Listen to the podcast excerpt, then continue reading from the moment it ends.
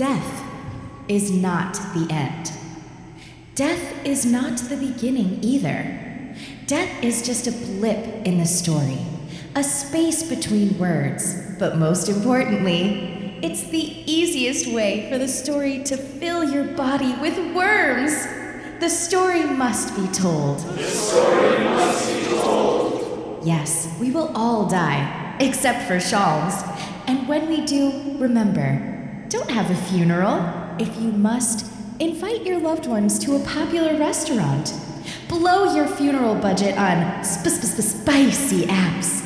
And at the end, get everyone a milkshake. No one has to dress up, and when your family's insides are a-boilin', they'll know it's not grief, but undercooked chicken. It's just like they say on the commercials. If T G I Fridays gives you the shits, you don't have to tip. Oh. Pastor Andrew, the song? Thank you, Sister Callista. Here's a joke I heard from an uncle on the can, and if you listen closely, you'll hear the laughter of the man. A noisy dog was barking on and on every night. Most neighbors bought a sound machine, but Ridge Timmons picked a fight. Ridge walked to the neighbor's porch and knocked upon the door. Hi, I'm here to fight your dog. If you watch, would you keep score? The agreement, it was simple. The neighbor, she said it's true. If you win, I eat the dog. If he wins, he eats you. The man tore off his shirt. The dog removed his collar. They slopped down in the mud. The dog barked. The man hollered. Ridge slammed the pup with force. The dog bit the man's rear ender, but the pup, he was too fierce. Ridge laid down in surrender. You lost the fight, you know the rules, Ridge's neighbor said with pride. Go on, good pup, eat your fill. Ridge grinned, a secret he did hide. The dog bit Ridge's muddy nuts. You fool, Ridge did mutter. For it 'twas not the mud in which they fought, but sticky peanut butter. The dog's mouth, it was sealed shut. A vow of silence he did take. Ridge Timmons slept a night in peace. Even the pup was not awake. Shh, sleep tight. Hush, hush. Nighty-night. Thank you, Pastor Andrew, for telling us about the clever man who wrestled a dog in peanut butter. Now, we welcome Brother Reed to the pulpit to share the truth of the story. Brother Reed, please, slop us down a little fistful of story. A story titled Doogie Reassembled, or The Incident, by Doctor Gertrude P. Grinshaw. Section one, Prologue. Doogie rubbed off on people like peanut butter. Little bits remained and hardened. He was the first kid with a yo-yo. The yo-yo craze followed. He introduced head lice to Bishop Brewer High School. He wore pinky rings before that was just a New England thing to do. One day, late July, Doogie, fifty-three years old, four daughters, one wife, dozens of friends, one terrible secret, mowed his lawn in Croton-on-Hudson, New York. He ran the spinning blade over the hidden empire of a wasp nest.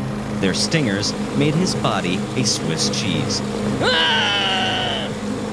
Doogie died three days later of the thousand sting assault. His face was so swollen, his oldest daughter, Jenny, could not understand the man's gasping final plea. nineteen others died the same way, and newscasters called it Bad Wasp Summer. Doogie's friends thought it was the trendsetter's final parting trend. This was incorrect for two reasons. One, ten years later, when The Incident occurred, Doogie would succeed once again in starting a trend. Two, could a man like Doogie be called dead when so much of him remained? Doogie was important for his role in my brother, Solomon Grinshaw's discoveries, for his role in The Incident. But it could have happened to anyone. In fact, it often does, but in private. A cabin in the woods, a hotel room on a dark night, a dream. the public nature, is what made The Incident the incident. When the incident happened, and it did happen, mind you, it forced the masses to ask a question they had never thought to ask. How many living people equal one dead man? In Doogie's case, it was eleven. A cast of unwitting participants. Neil Gillespie laughed with Doogie's laugh. At Jewish sleepover camp, he and Doogie would skip all the daily activities. They'd hide on a top bunk, eat Rolos, chew tobacco, and crack each other up. Doogie's laugh reminded Neil of the bell at school, how it rang and echoed, then fell to a titter. He loved it. After a week, Neil started laughing the same way. Now, in his sixties, while watching YouTube cat compilations, while streaming Adam Sandler movies, while listening to his wife make fun of her friends, Doogie's alarm bell laughter reverberated from Neil Gillespie's mouth. Portie Wagner, who dated Doogie for three months after college forty years ago, possessed Doogie's smell. She called it a garlic musk, and while together, she would sleep with her nose pressed into Doogie's armpit. Right before they broke up, Portie stole eight shirts from Doogie's closet. He left her voicemail after voicemail, back when those were on separate machines. What did you do with my shirts, Portie? Give me my shirts back, Portie. I don't have a lot of shirts. You can have one, not eight, Portie. They became her rotation of nightshirts, and she never washed them. For decades, Portie stewed in Doogie's garlic musk eight hours a night every night. The shirts were just the start of her crimes. Doogie's daughters retained his genome, save the Y chromosome. Jenny had his eyes, Penny his nose, Betty his physique, Minnie his fondness for alcohol. When Missus Doogie's now adult children slept in their old rooms, the widow felt a gnawing certainty that Doogie was still inside the house. If she took an Ambien, she could hear his voice. God damn it, who left the window open? Minnie! As Doogie's closest, lifelong companion, Missus Doogie took on the cross of the dead man's social network. This is why, unlike the others, she didn't have to physically attend the incident. She was the psychic glue, the center of a transcendental spiderweb. Every person she knew was first a friend of Doogie. Every stranger she encountered, every teller at the bank, cashier, the liquor store, the butcher, the mechanic, all they talked about was Doogie. He was such a crank, but he liked ice cream. No, he loved ice cream, and they'd laugh and laugh. After his passing, Missus Doogie lost not just her husband, but most of herself. In time, she forgot her own name. But this is not to say Missus Doogie knew everything about her husband. He had secrets too shameful to reveal, hidden from his wife in the home they shared. And last, in this case least, the egg and dairy division of Prime Retail Foods Corporate retained every one of Doogie's jokes, even the one about the camel. After he died, the man's coworkers, who also based their identities on rude dude humor, split up the dead man's jokes like the garments of Christ. Tim Chellery told the one about the noisy dog. Honk Matthews did the one about the cigar and the ballerina.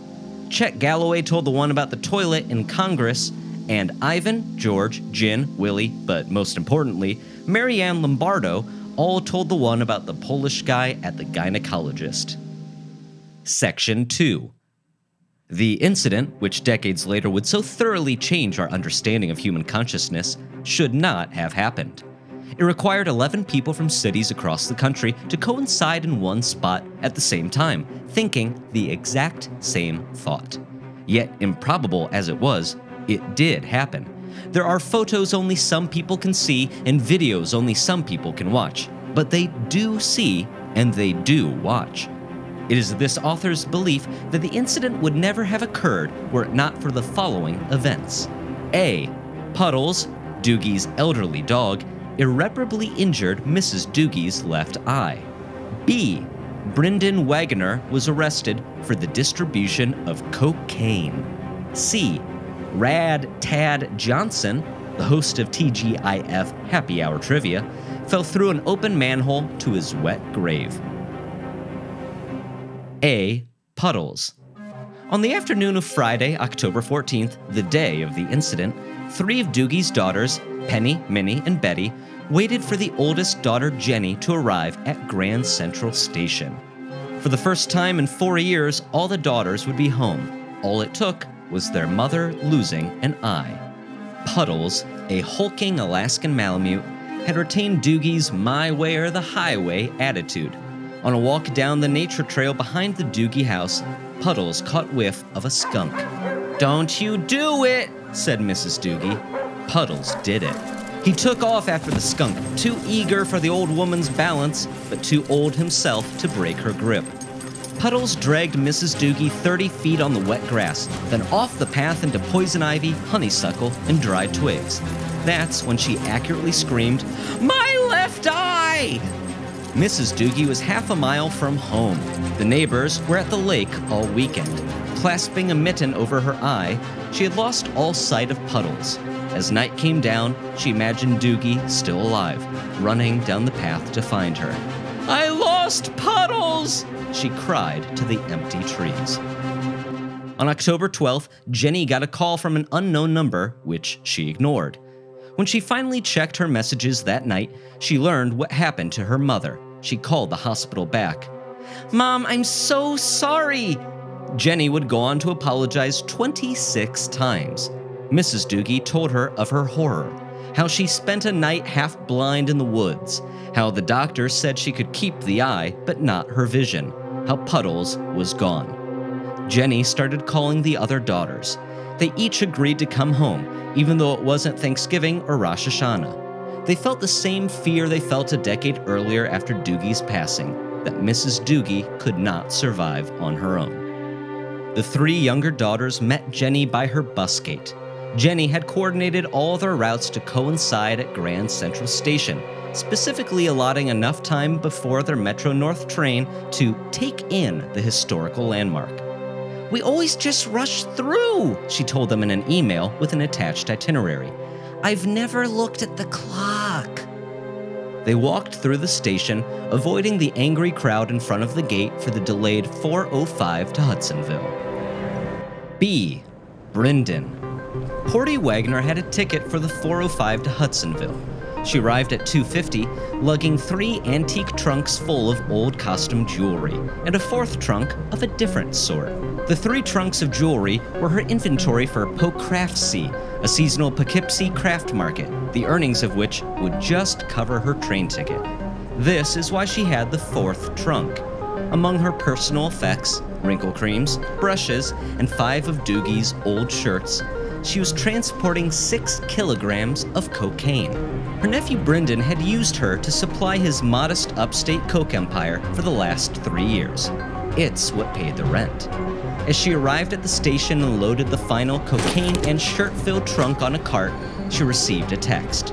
Just thinking of reaching for the phone made the last trunk wobble on the cart. She ignored when it buzzed, when it buzzed again, and as she heaved the cart into motion, forgot it entirely. Portie trekked the luggage all the way to the luggage check-in.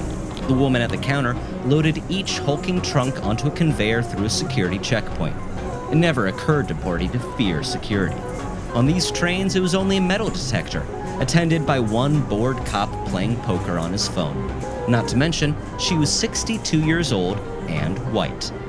After dropping off the baggage, Portie bought a sizzling hot dog cinnamon pretzel from the hot pretzel shop.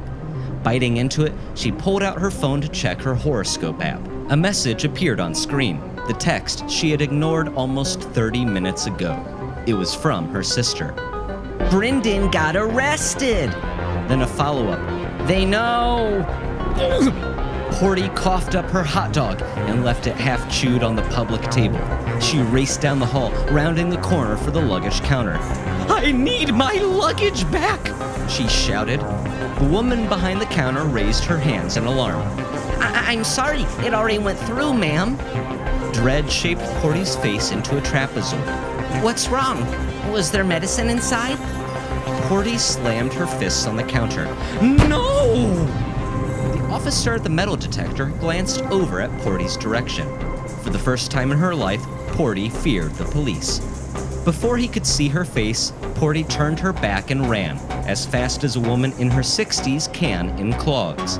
Next to the hot pretzel shop, Portie breathed hard into her linen collar. Shit, shit, shit! C. Rad Tad Johnson. At Prime Retail Foods Corporate, Tim Chellery broke the sad news to a group titled Trivia Hounds on Slack. Hey y'all, trivia is canceled tonight. The objections pinged in one after another. What? O M G, no! Why, why, why? Tim posted a Gothamist article with the grisly answer. Struggling trivia host falls to death in open sewer.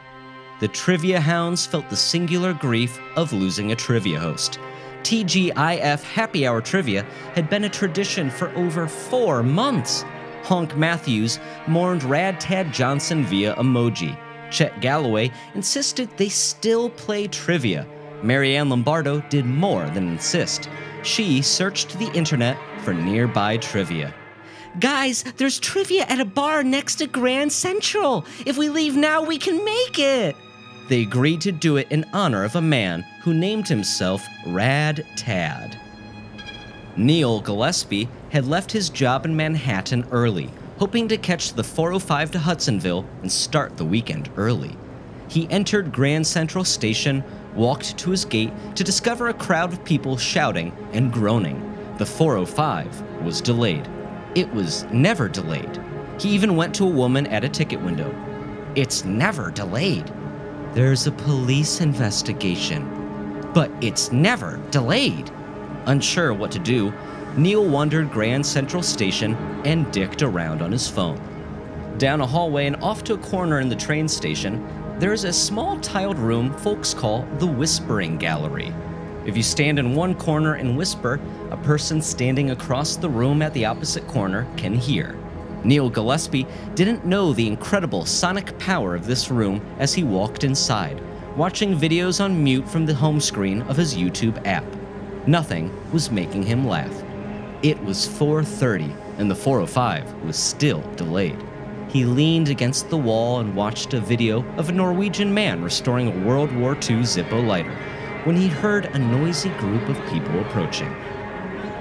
The Trivia Hounds left work early and took the four train uptown. Marianne thought the easiest way to get to the bar was to walk through the labyrinth of Grand Central Station, forgetting how elaborate the structure was. They went up one escalator, then down another, through a hallway, then back. It was around the hot pretzel shop when Marianne realized she was lost. The Trivia Hounds stood outside the Whispering Gallery as Marianne checked the directions on her phone. Honk started to tell a joke he first heard fifteen years earlier. Okay, so a ballerina goes to the doctor. Doc, I got a big ballet coming up, but my vagina stinks like a dumpster. From the other room, Neil heard a joke begin. He wasn't one to eavesdrop, but something about the words drew him in. For a moment, he could feel the height of a bunk bed, taste Rolos and tobacco. As the doctor and the joke started describing a questionable treatment, all four of the Doogie daughters gathered in the Grand Central corridor of Grand Central Station, staring up at a four-faced clock. That's neat, said Jenny. It's like four clocks. Penny was the first to hear it, a school bell laugh echoing loud and falling to a titter. Dad? Then the other daughters heard it, their father's laugh. Minnie took Jenny's hand and squeezed. Jenny was the closest to Doogie. Jenny broke into a sprint, pulling Minnie with her.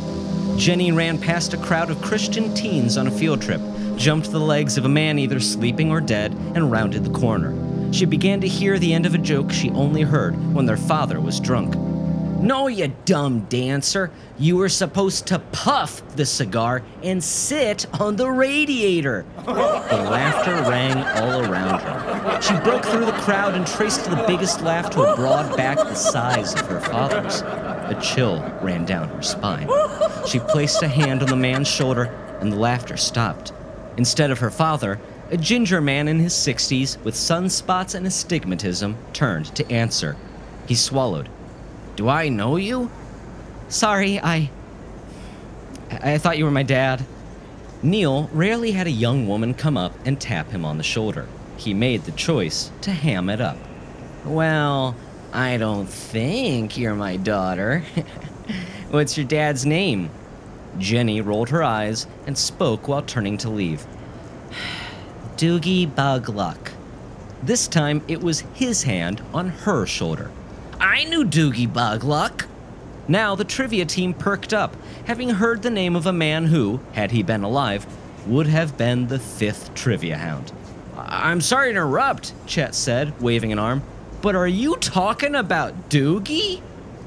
In the vast open corridor of Grand Central Station, over hundreds of heads, the light began to deflect and ripple like a bright spot of ocean floor.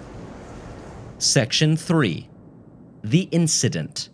While Jenny and Minnie ran off, Penny and Betty had stayed behind. They heard a commotion arise near the gate for the four oh five to Hudsonville. Portie Wagner had arrived at the train gate in a hurry, yelling, I need my luggage! Hello, yes, I need my luggage! The station agent rolled his eyes and turned to the woman. Yes, ma'am, what can I do for you?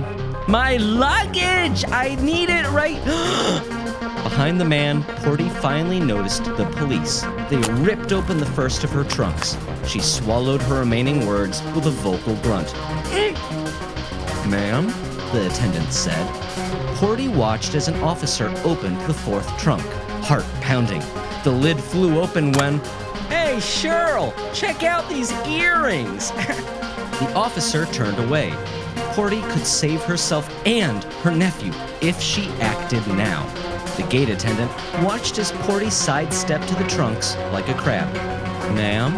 As quickly as she could, Portie reached into her trunk, wrapped Doogie's shirts around the bags of cocaine, and began clogging away. She made it two steps before the clanking shoes alerted an officer. Stop right there! Portie broke into another sprint. She ignored the shouting as she rounded the corner into the Grand Central Corridor of Grand Central Station. A thousand people heard her clanking approach, then the officer's shouts. Portie passed the four-sided clock and found herself momentarily distracted by its majesty. Sensing Portie's hesitation, Officer Cheryl Borogood grabbed for her taser and leveled it at Portie's back. She pulled the trigger while shouting, Freeze! Portie slid face first into the ground, twitching and foaming as fifty thousand volts completed a circuit of her body. In a spasm, her arms threw the cocaine, but more importantly, Doogie's shirts. They fell to a bundle near Betty and Penny, right as Jenny arrived with Minnie, Chet, Marianne, Tim, Honk, and Neil. Betty, Penny, you won't believe who we just met. The smell of Doogie mixed with his split genetics, married the floating sound of his laugh and the echoes of his words. Penny called Missus Doogie on the phone as the officers escorted Portie Wagner through the group. In that moment, the officers localized a mathematically improbable but necessary coefficient to the burgeoning incident. Missus Doogie answered Penny's call. You're not already here, are you? No, no, no, I'm at the station and we... I just got out of the shower. No, Mom, it's... You won't believe it, but we just met all these people who know Dad. That's when inhuman screams filled every ear. The rippling air in the cathedral of Grand Central Station congealed to substance and color. A human shape contorted there, floating above so many heads. It was the first recorded public haunting, or, as it would come to be known, a hazy life. The police let go of Portie. Penny, by instinct, ended the phone call with her mother. All the souls Doogie had smeared with his essence watched him condense, unaware of their role in his resurrection. This brief second life was not painless. At first, only Neil, Portie, Jenny, Betty, Minnie, Penny, Chet, Marianne, Tim, and Honk could see the incorporeal dead man flitting in and out of existence above their heads. But the more they screamed and pointed, the vision spread to other commuters. The police officers who escorted Portie were the next to see Doogie reassembled, floating above a four-faced clock. Being officers of the law, their first instinct was to shoot. Though Doogie did, twice, scream as a bullet pierced through his body, investigations recovered every bullet fired, and analysis showed no vestige of human matter. Either the officers were terrible shots, or it wasn't flesh that comprised Doogie Bugluck. Witnesses took cell phone pictures, which, to outside eyes, did not reveal a floating Doogie. But the witnesses could always see the man. They could point to any photograph of the event, and not just point Doogie's location, but in agreement say it was only his torso or his head, or say if he looked scared or in pain. As my brother Solomon Grinshaw proved, identical photographs of the same patches of ceiling, taken at later dates, did not elicit any response from the witnesses. They saw Doogie. Doogie blinked in and out of existence for only fifty-two seconds. His first twenty were agony. During the final thirty-two, however, he stopped screaming, or rather, he continued screaming, but articulated screams into words. Jenny! He roared at his firstborn daughter. Jenny! Cardboard! Cardboard! He struggled with this word for fifteen seconds. Jenny watched in slack-jawed horror, or perhaps captivated confusion.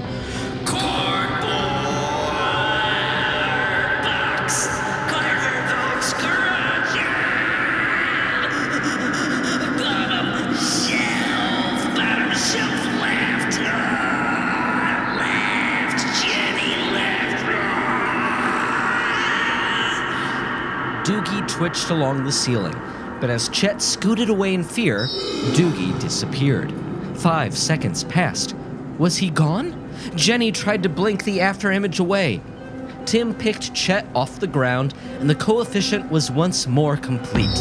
Doogie returned in a flash of green light and a strange spray of pungent grease. The entirety of Grand Central Station screamed, twenty-two babies cried, and five dogs barked. His head distorting from his body in V H S stutters, Doogie shouted two more words at his oldest daughter in a megaphone pop. Burn it! The officers, needing to take charge, decided the first priority was arresting the old woman. Get her to the cruiser! As they yanked Portie away, Doogie flickered like losing a radio signal, blurred into static, then nothing. The babies kept crying. Doogie's daughters stared at the ceiling, hugging one another. Penny's phone rang. It was Missus Doogie. She ignored the call.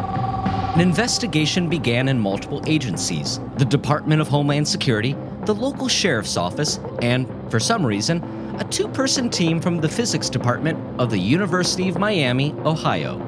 The sheriff's office focused on the cocaine and deemed it a routine drug charge with a fun story. The physics department from Miami, Ohio, contested it ever happened. The D H S filed a report classifying the incident as uh, just a fluke, I guess. For years, the incident lived on in tabloids and online conspiracies, a matter of novelty, not study. It was cataloged and forgotten until my brother Solomon uncovered the file in the basement of the University of Miami, Ohio. How it ultimately destroyed his life is another story. Epilogue. Jenny Bugluck and her sisters went home on the six fifteen Hudson line to Croton-Harmon. Their mother picked them up at the station, much to their dismay. Her head was still wrapped in bandages. Betty was aghast. Are you even allowed to drive? Missus Doogie waved the question away. Left eye or not, nothing could ruin seeing her daughters. Hush. Now, what was this about someone knowing Dad? The phone cut out. The three youngest daughters looked to Jenny. She didn't say a word. Missus Doogie looked her four girls up and down. Is everyone okay? You all look like you saw a ghost. Three of the daughters followed Missus Doogie into the house with their luggage. Jenny left her bags behind and punched the keys of the keypad for the garage. The code was Doogie's birth year. The garage was Doogie's domain in life, and it remained his in death. Missus Doogie never cleaned it, thought it disrespectful to disturb even the dust. Jenny had to step over ancient bags of lawn trimmings, little stems sprouting through the burlap, dull lawnmower blades, and empty cans of Miller. Below a garage sale clock of a tropical sun, she saw the shelves. Dozens of plastic tubs, dirty baseball gloves, rusty lawn chairs, a never-opened beer-making kit, a broken bicycle pump, and in the lower left corner, where the tortured visage of her father had directed her, a flat blow-up kiddie pool. "Of course," Jenny said. She took a seat in the dirt, all at once exhausted. She rubbed her face. What the fuck had they all seen? Was it real? From her new, lower angle, she could see there was something behind the flat kiddie pool. Jenny crawled to the shelving unit. She pulled the pool away to reveal the box. The cardboard was soggy and moldering. It bore no mark or label, but it was taped tightly shut, or it had been. As Jenny pulled the box closer, it fell apart, contents spilling free. Doogie Bugluck was a popular man who did popular things, and whatever he touched was a success. But what Jenny touched felt like shame. She picked up what she thought was a shriveled husk of an apple. It was not fruit, but foam, a clown's nose. She pulled away the slack ribbons of tape, and by mere unfolding, tore the top free. As decrepit as the box was, the inside was pristine, stored in two layers of plastic bags. Jenny removed the first bag, seeing bits of rainbow-colored obscured within the second. She opened it and found a wig, well-used makeup brushes scratched and splattered in pancake, and a stack of photos. The first photo was of a man in full clown regalia, one leg lifted high in the air mid-jig. Children screamed in laughter. Judging by the tinted glasses on the parents, this was maybe forty years ago. It took flipping through the next two photos, Doogie brightly lit in a black box theater wearing mime makeup, Doogie and Portie posing with normal shirts up top and clown pants below, to realize the clown in the first photo was Doogie. The photos covered what looked like two years of her late father's life. Two years of mime lessons, studying clowning technique, two years in face paint. He looked happier in the photos than she had ever seen him in real life. Yet for all his love, no one liked clowns. No one liked mimes. It was a love he could convince no one else to share. Jenny tried to upload the photos in her mind as fully as she could, the way her father smiled, the motion blur of the children's clapping hands. Then she gathered all the contents in her arms. She found a long-tipped butane lighter on her way out. Behind the garage, rain had rusted a hole in the bottom of the charcoal grill, but it would work well enough. Jenny arranged the photos and objects on the flaky red grill and started a flame.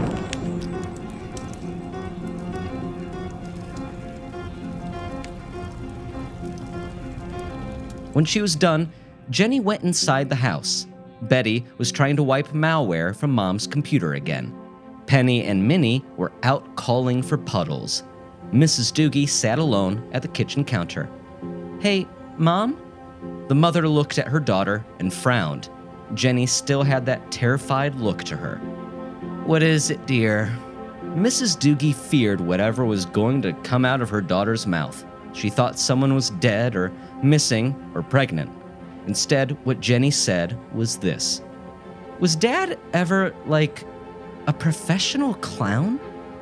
The dread that had consumed Missus Doogie all day finally broke. She laughed and laughed, eyes closed, head tittering with each burst of air. She shook her head in full confidence. "Oh, no."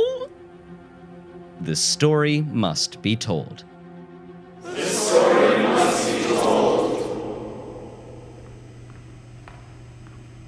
Thank you, Brother Reed, for that good story, true. You know, while I listened, I wondered, what will I leave behind when I die? What parts of me will live on inside other people?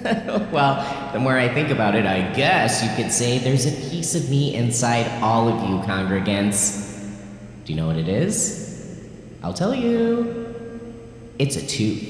That's right, I put a tooth in you. While you were sleeping, I slipped into your room, I brushed your sleepy cheek, and then I put a tooth in you.